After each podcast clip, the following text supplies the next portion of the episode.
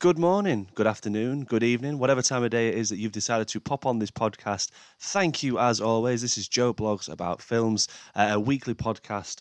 Uh, well, as you can imagine, talking about films. I want to get another episode on over the bank holiday weekend, just so there was a couple to select. And just want to say a very quick thank you, uh, a massive thank you as well to anyone who has checked out the first episode where we talked about Spiral from the Book of Saw.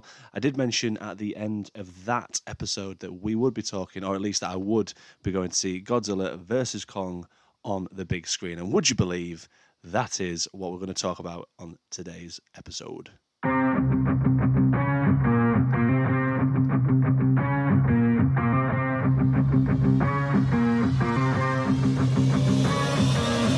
So I honestly have been waiting for this battle or fight, if you will, for a very, very long time. I was a massive Godzilla fan growing up.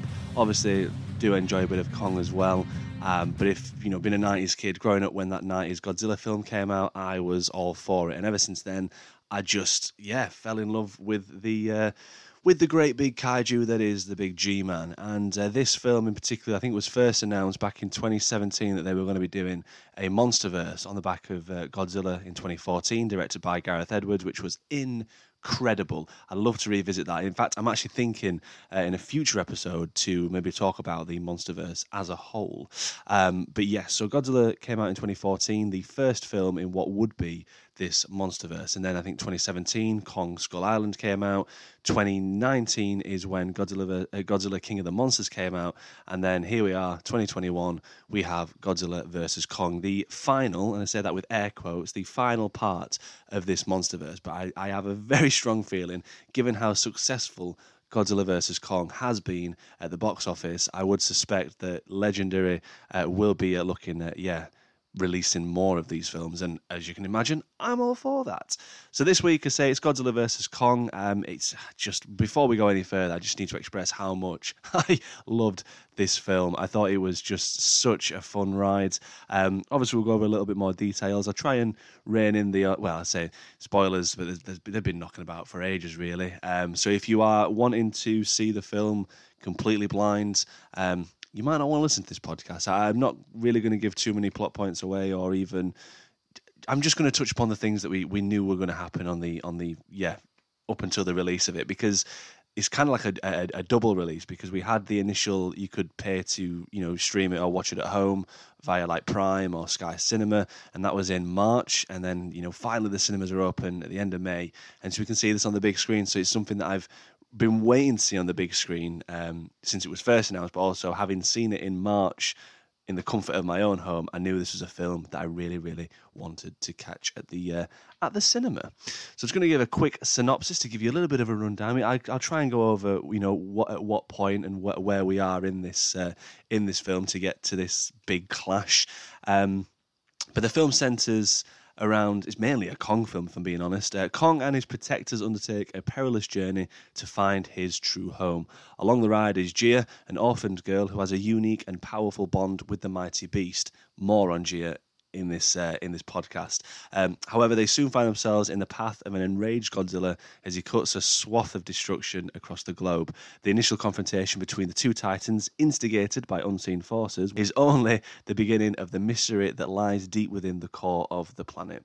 Now, if that synopsis doesn't really sum it up, it's just it, the, the stories it's silly, but it's you know what? It's fun. It's fun silly, and that's what I think that the MonsterVerse as a whole has kind of missed.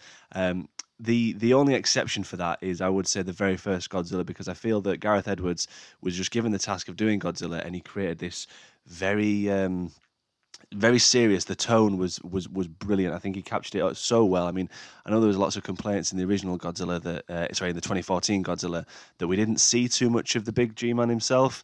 But I just I thought it was good. I thought we saw the the right amount, and then we got we got the sequel Godzilla King of the Monsters, and it was just a little. I just found that just just a bit over the top. Um, but it, it was like a bit over the top, and then the human characters were also not very good. And that's one thing that the MonsterVerse has kind of come under fire of is the lack of. I don't know, just the fact that the human characters are a bit dull, uh, a bit boring, not really add anything. And this includes Millie Bobby Brown, who's obviously fantastic in Stranger Things. But um, at times in, in in King of the Monsters, it did seem that yeah, we, we weren't really invested in these characters enough. Um, I think they've learned from that, and then in Godzilla versus Kong, they were like, right, we're gonna have some human characters in, but they're not gonna be, you know, the film's called Godzilla versus Kong. It's not Godzilla versus Kong versus the humans. We will keep them in there, and then just not really.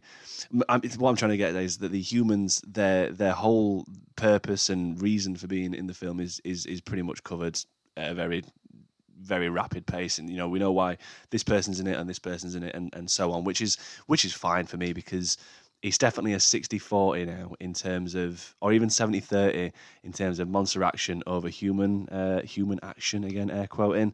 Um, but like i say i really really enjoyed this film. I thought i thought it was just something that was very fun. It was and you can see that almost it's gone down ever so well because it's booming. It's done ever so well at the box office and even after everything with COVID, it, it, it was almost like the perfect film to release at the cinema because it was almost just a fun two hours really. And not even two hours a full hour and 40 whatever it is. Um, yeah i absolutely love this film. I think it was so much fun. And one of the one of the best things about it is as i mentioned Jia the uh, the, the the little girl that is who has this uh, you know ability to be able to communicate with kong um, which definitely adds more to that film, um, adds more to the film. Sorry, she's played by Kaylee Hottle, um, and I just I've, I found it something just captivating that, that this young child could mu- communicate with Kong. Not only that, but she could also sense Godzilla as well. It was probably the, she was the most important character, human character of the entire of the entire film, really, because without her, we probably don't really ga- engage how Kong's necessarily feeling. That's a weird sentence, isn't it? Like we don't know how the big monkey feels.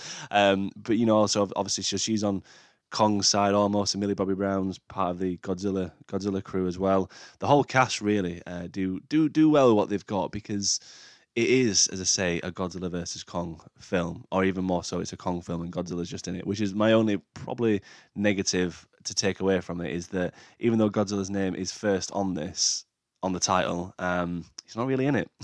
he's there causing absolute havoc, um, which is obviously like why, why is it you know why suddenly Godzilla was meant to be this this huge kaiju that was there to bring balance back to humanity whenever anything more scary would pop up. Godzilla would be there being like, hang on guys, I've got this. So why is he now attacking the innocent people really? Um, which all comes to, to, to you know be explained in the third act of the film, which I mean, the, the actual. Let's talk about the, the the fight sequences in this film, and the CGI in Godzilla versus Kong is just just glorious. It is by far the most gorgeous looking film of the of the franchise of this of this MonsterVerse. I would say that this tops Kong Skull Island because I have a very soft spot for Skull Island because me and my fiance we went to see it at the cinema and we just came out thinking what a what a beautifully coloured film. Like the, the use of colours in Skull Island was really really good. I feel like they took that and just made it bigger and, and, and more colourful for Godzilla versus Kong. Um, it is stunning. The the the fight scene between Godzilla and Kong in Hong Kong um, is just breathtaking. There's some there's some of the visuals we really are one of my favorite one of my favorite points is not even a fight scene. It's the, it's the the very first time we see Godzilla in this film. You know, we see the the spikes coming through the water, and then we just get this very very close up shot of his face come out and roaring at the camera, and he just looked so real as as silly as it sounds. I remember thinking how have they managed this? Like we're in obviously so far ahead of cgi now that uh, even even a kaiju can look 100% real. Um, so I, I, thought i thought they really really nailed it with the cgi in this. And you know i've already mentioned obviously that i won't touch too much on on on the actual on a spoiler eh, you know spoilers you know in terms of actually what happens in the film but there is so much that goes off, and especially in that third act when the the inf- the the well the, the the big baddie of the film makes an appearance, and again CGI is absolutely glorious in it. I mean, if you've not, if you don't really know what who else or what else is involved in this film, then you've done really well to avoid spoilers. Um, because even the director Adam Wingard, again, shout to Adam Wingard, has done a tr- tremendous job. Um, even he put a picture on of him and the action figure of said villain uh, on his Instagram, which kind of sparked debate because fans were like, "Well, hang on a minute, like how come?" you're spoiling that side of it. But we knew what was going to happen in this, anyways. We knew that they were, as uh, you know, as as Batman versus Superman did, there was going to be a bigger villain to for these guys to team up and tackle. Um, but yes. This film is a lot of fun. Uh, I'm looking forward in a few weeks' time to owning the steelbook of this, which will be coming, uh, yeah, to be added to my collection of the MonsterVerse. Um, but yeah, as as far as story goes for this film, just take it as it is. It's just a fun ride. It's nothing. Don't go in there thinking, you know, why they're looking for this Hollow Earth. Hollow Earth has been kind of touched upon um, over the whole course of this MonsterVerse, and we do actually get to see it in uh, in Godzilla versus Kong, and it's just again visually, colors, all of it is just beautiful. The use of gravity as well is just not a thing, and that adds to a lot more fun as well. Um, it would have been maybe good to see if more happened in the Hollow Earth, but taking nothing away because you know the the fights that we get, um, whether it's on you know at sea, whether it's in Hong Kong, it, it, they're just it's just glorious. It's just such a fantastically visual film. I'd say the use of colors is just stunning in Godzilla versus Kong. Um, I really want to see more. I, am looking forward to hearing and seeing what Legendary do next, and see if they can you know again agree a contract with Toho to be able to release more films uh, with these uh, well with these big ass monsters. Um, but yes, all that aside though, the plot's just as it is. Like I said, don't take it too seriously. Some characters are very forgettable in this film. Some you want to see more of. Some kind of, especially the comedy side of it, they're trying to outshine each other with the comedy, which works in some places and then doesn't in the other. Um, but if you do get a chance to see this film at the cinema at the big screen, definitely do so. Um, like I said, I saw it in March, and it's just one of those films that I, like I said, I've been so looking forward to. It was so disappointed that my first experience was at my home, you know, at home on the on the TV. Um, but being able to go to the cinema again and watch it on the big screen as it should be, yeah, just added just added a little bit more to it, and it just something. It was like a nice little tick box because yeah, this was a film that I was really looking forward to, and uh, just finally, like I said, been a, I'm Team Godzilla by the way. If it's not, if it's not already kind of given, massive uh, Godzilla fan. So seeing these two for the first time since like 1963, 1964 or something on the big screen, um, I, I think the audiences, from what I see anyways and here, very much have enjoyed it. So in respect of where it's where it fits, and, and I did a bit of a ranking last week of the Saw franchise. I think with the MonsterVerse, I would definitely put this because I, I just love that 2014 Godzilla film. Gareth Edwards, one of my favorite directors. I thought he did such such a good job as well. Gareth Edwards, you'll be familiar with his work as he did uh, the film Monsters, if you've seen that, and also uh, probably more of a well more more known, well known film that he did over the last few years was Rogue One, a Star Wars story, um, which. Ah, yeah, one of the best. That is probably the best Disney era Star Wars film. Um, but I, I always would say that is definitely the top of the MonsterVerse. I think this goes second. Godzilla vs Kong, I think, is such a fun, just just such a fun film. So after Godzilla vs Kong at the second spot, I'd then go Skull Island. Kong Skull Island, as I mentioned, visually stunning. Again, the CGI in that is pretty spectacular, but also the use of color in that and the slow mo sequences were really really good. Uh, lastly, which is a massive surprise because again, it was a film that I was really hyped for because I, as I say, I love Godzilla. Godzilla, but King of the Monsters, uh, Godzilla King of the Monsters, I thought as a sequel for, for a Godzilla film, yes, it had all the other kaijus, the famous monsters that we know, like Rodan, Ghidorah, and um, Mothra. Couldn't even think then. Um, I just felt that the story just it, it, it, was fine, and then it dips, and then it never really picks up again. Um, but all aside, it's a Godzilla film, so I'm, I'm just going to love it anyways. The homages as well that they use in Godzilla vs Kong to the original one. There's a there's a very you may have seen the memes, uh, listeners, for you know knocking about for however long, of um, you know there's there's the sequence from the 19 the original Godzilla versus Kong or Kong King Kong versus Godzilla I should say where Kong ends up like ramming a tree uh, like a whole tree like trunk down Godzilla's throat to stop him. And then in in this film in the new film we get to see Kong use his fantastically lit axe uh, and instead of the tree obviously uses uses that instead. Um, I loved that. I loved the little nods. I loved all of that. Um, and yeah just a very very fun and very pacey film. It, there's no let up. It just seems to just keep going. Once once the monster action starts, it just doesn't stop. Uh, a massive shout as well to Adam Wingard, who has done has, has directed some excellent work. I, I didn't even realise that Mr. Wingard had any part of the VHS films. If you've seen the VHS horror films, um, he directed a couple of the segments within that.